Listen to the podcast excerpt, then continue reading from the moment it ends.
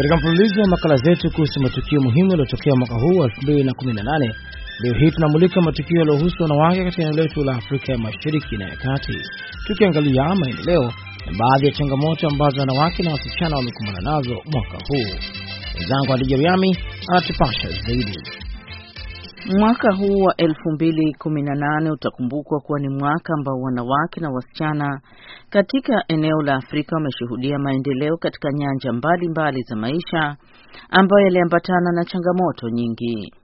Mbali ya maendeleo na changamoto hizo, wanawake wa Afrika na dunia kwa jumla April mbili wanaikumbuka kwa walipata pigo baada ya mtetezi wa harakati dhidi ya ubaguzi nchini Afrika Kusini Winnie Madikizela Mandela alifariki akiwa na umri wa miaka 81. Bi Mandela anakumbukwa kwa kuwa kioo na mwanaharakati ambaye licha mume wake Nelson Mandela kuwa gerezani, yeye aliendeleza harakati za kupinga ubaguzi wa rangi katika taifa hilo la Afrika Kusini.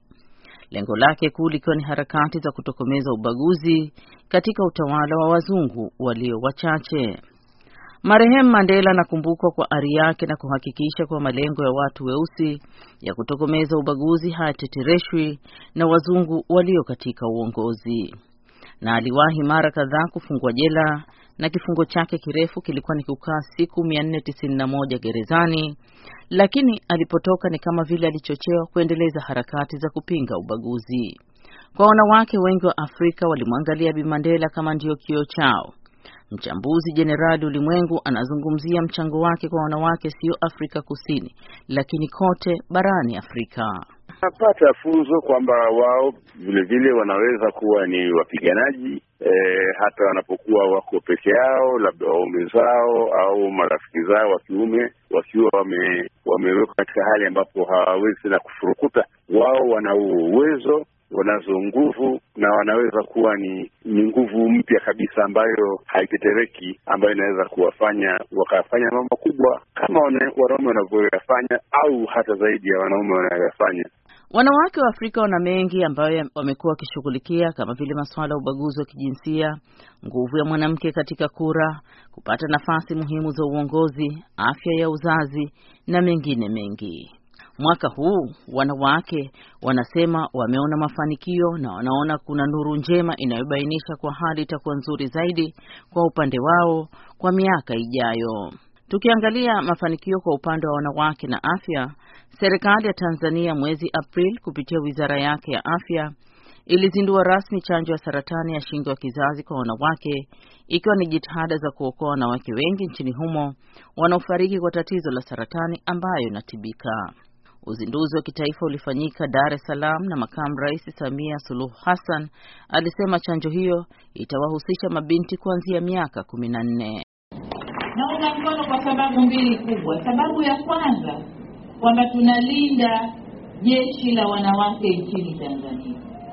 Tumekuwa tukipoteza wanawake wengi kwa sababu kadhaa, lakini saratani ya shingo ya kizazi imechukua watu wengi sana. Sababu ya pili ni kwamba mama yangu mwenyewe aliyezaa, hii ndiyo sababu yake ya kifo.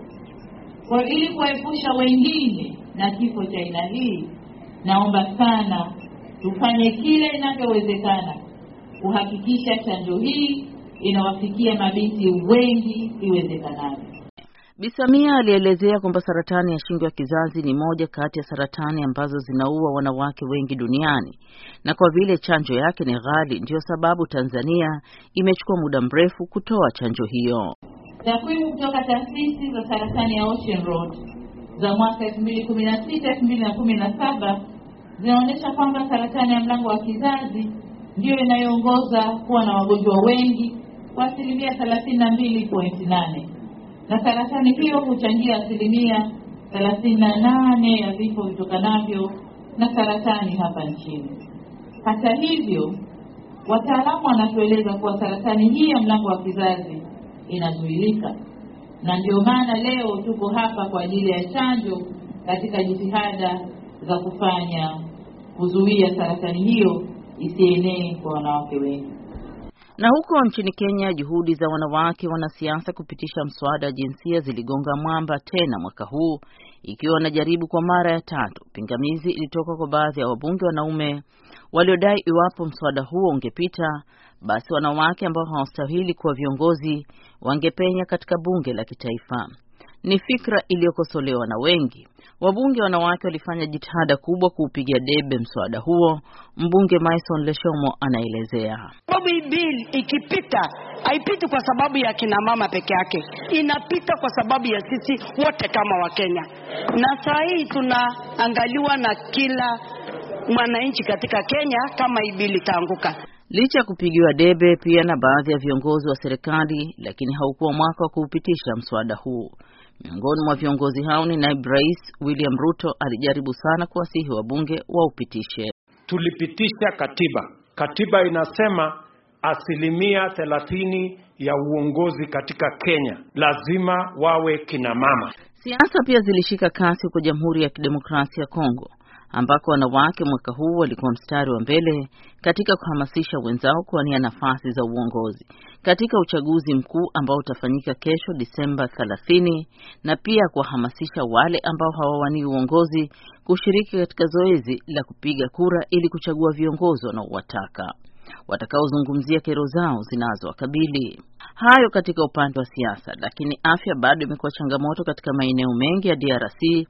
Kwa mfano, upande wa mashariki mwa nchi katika jimbo la Kivu Kaskazini, wanawake wanaendelea kulalamika kuhusu hali duni ya huduma za afya, jambo ambalo linarudisha nyuma harakati zao za maendeleo. yenye tulikuwa tunalia sana kama Mungu tu anawezi tujibia, na sisi tunawezi pata taka adikipa na sisi tukue naona kama tunawezi tunziwa pale, kwa vile ndio shida zenye zinatuangaisha hapa. Lakini huko nchini Kenya suala la ukeketaji wanawake na wasichana linaonekana kupungua kwa kiasi kikubwa.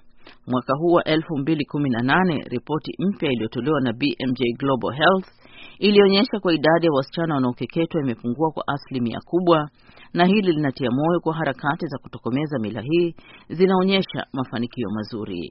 Aliyekuwa mbunge na mwenyekiti wa bodi ya kukabiliana na ukeketaji Lina Jebi Kilimo alisema kutungwa kwa sheria na elimu kwa mtoto wa kike kulichangia pakubwa kwa mila na tamaduni potofu kuangalia hatua kwa hatua.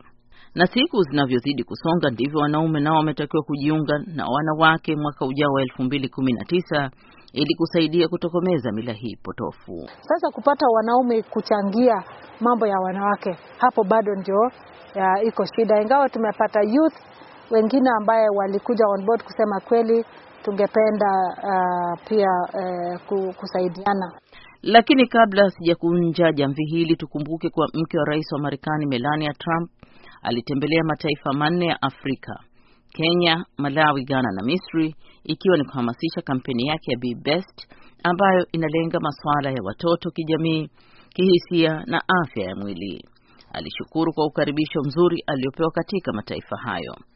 Nikikuaga kwa niaba ya waandishi wetu Huba Abdi wa Nairobi, Dina Chahali wa Dar es Salaam na Auster Malivika wa Goma ambao walichangia katika makala hii. Kutoka hapa Washington, mimi ni Khadija Riami.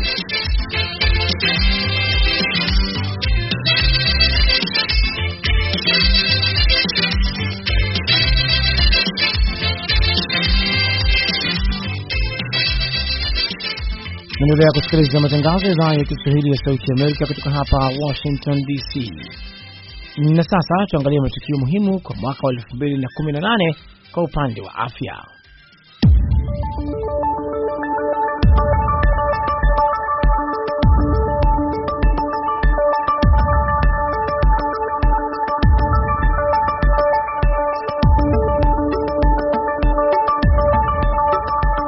Katika mfululizo wa makala zetu za mwisho wa mwaka, leo tunazungumzia mambo makubwa muhimu yaliyotokea katika masuala ya afya. Msimulizi wako ni mimi Meri Mdawe. Tunaanzia DRC ambako mwaka wa 2018 nchi hiyo imekumbwa na ugonjwa wa Ebola hasa katika maeneo ya mashariki pamoja na jimbo la Equator, tukio ambalo shirika la afya duniani linasema ni la pili kwa ukubwa ikilinganishwa na Ebola iliyokumba nchi za Afrika Magharibi miaka iliyopita. Watu zaidi ya mia nne wamekufa kutokana na Ebola na wataalamu wa afya wanasema itachukua muda kutokomeza kabisa ugonjwa huo, hasa ikizingatiwa eneo la mashariki limekuwa mhanga wa mashambulizi ya waasi. Eneo hilo pia miundombinu yake inaelezwa kuwa duni, hali ambayo inakosesha fursa ya wafanyakazi wa huduma za afya kufika katika maeneo stahiki. Mkazi mmoja kutoka Mangina aliyejitambulisha kwa jina la Kakule anaeleza jinsi alivyopoteza jamaa zake nane akiwemo mama yake mzazi kwa ugonjwa wa Ebola. Nimepoteza watu mnane ndani ya jamii ya mama yangu, ikiwa mama yangu mzazi pia alifariki ndani ya hiyo ugonjwa tangu hiyo uh, siku ya yenga ambayo imepita, umemaliza donge wiki moja ndani ya, ya udongo. Kwa sasa ilikuwa na kuwa wakati wagonjwa wanaenda chunga mwingine mgonjwa kwenye wa, wa, wanaenda mchunga kwenye hospitalini. Kufika kule population ilikuwa najua kama ni mambo gani leo, watagusa mavikwembe ma watagusa mwili ya mgonjwa, akumbe wanashambukiza bila kujua, na watu walikuwa ndani ya ya inyorasa na ujonga, wanazia ni ulozi, wengine wanatia mambo mingi mingi Alo, akumbe ni ugonjwa ambao umeingia ndani ya mji. Hata hivyo, shirika la afya duniani WHO limejitahidi kutoa chanjo kwa wahudumu wa afya walioko mstari wa mbele, ikiwemo wauguzi, madaktari na maafisa wengine wa afya.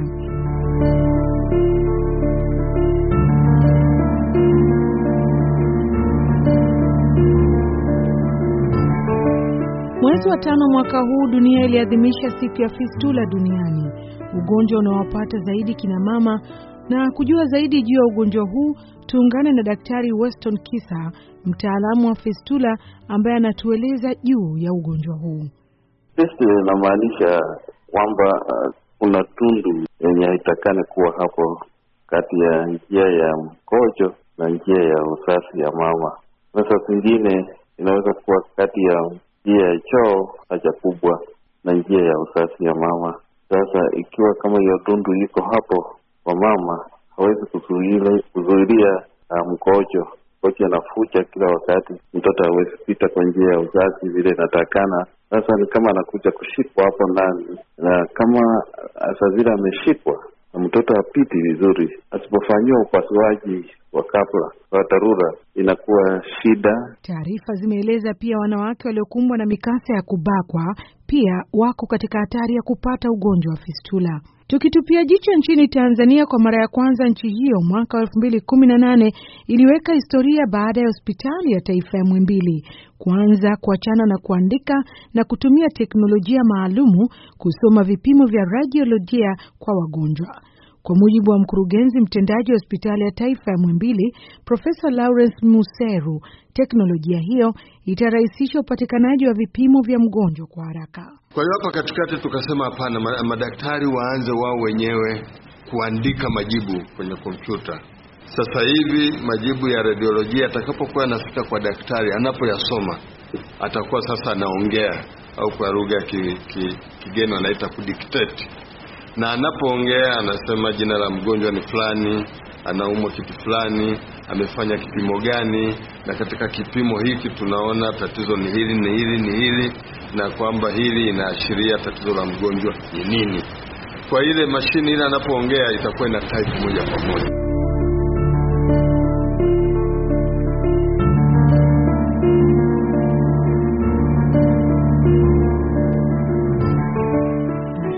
Bado tuko huko huko Tanzania, Juni 19 mwaka 2018 dunia imeadhimisha siku ya kimataifa ya ugonjwa wa sickle cell maarufu kama selimundu, ambapo Umoja wa Mataifa ulikuwa na ujumbe kwa dunia katika kuadhimisha siku hii. Dr. Deogratias Soka kutoka Tanzania anatueleza zaidi. Ujumbe mkubwa wa Umoja wa Mataifa ni kuongeza uelewa zaidi kuhusiana na ugonjwa wa sikoseli kwa katika jamii, ndio ugonjwa uh, ndio ujumbe mahususi. Lakini kwetu Tanzania tu, tu, tumekuja na kauli mbiu inayosema kuwa mjanja ijue sikoseli, ndio ujumbe ambao tunautumia katika nchi ya Tanzania. Naenda sambamba na na na ule ujumbe wa Umoja wa Mataifa. Kinachofanya mtu apate ugonjwa huu ni pale ambapo wazazi wake wote wawili wanakuwa na vinasaba vya ugonjwa wa sikoseli. Dalili za ugonjwa wa sikoseli, um, sababu ugonjwa huu unaathiri chembe nyekundu za damu na chembe nyekundu za damu zinahitajika katika viungo vyote ama uh, system zote za mwili wa binadamu. Kwa hiyo basi mtu anapokuwa na ugonjwa huu anaweza kaa na dalili katika sehemu almost zote za mwili wake, lakini dalili kubwa ambazo tunazipata kwanza ni upungufu wa damu. Kwa hiyo watu hawa wanakuwa na upungufu wa damu ambao ni ni chronic wa kudumu. Naam, na taarifa hiyo kutoka Tanzania inakamilisha makala ya afya ya mwisho wa mwaka. Mimi ni Mary Mgawe na kutakia kila la heri katika mwaka wa 2019.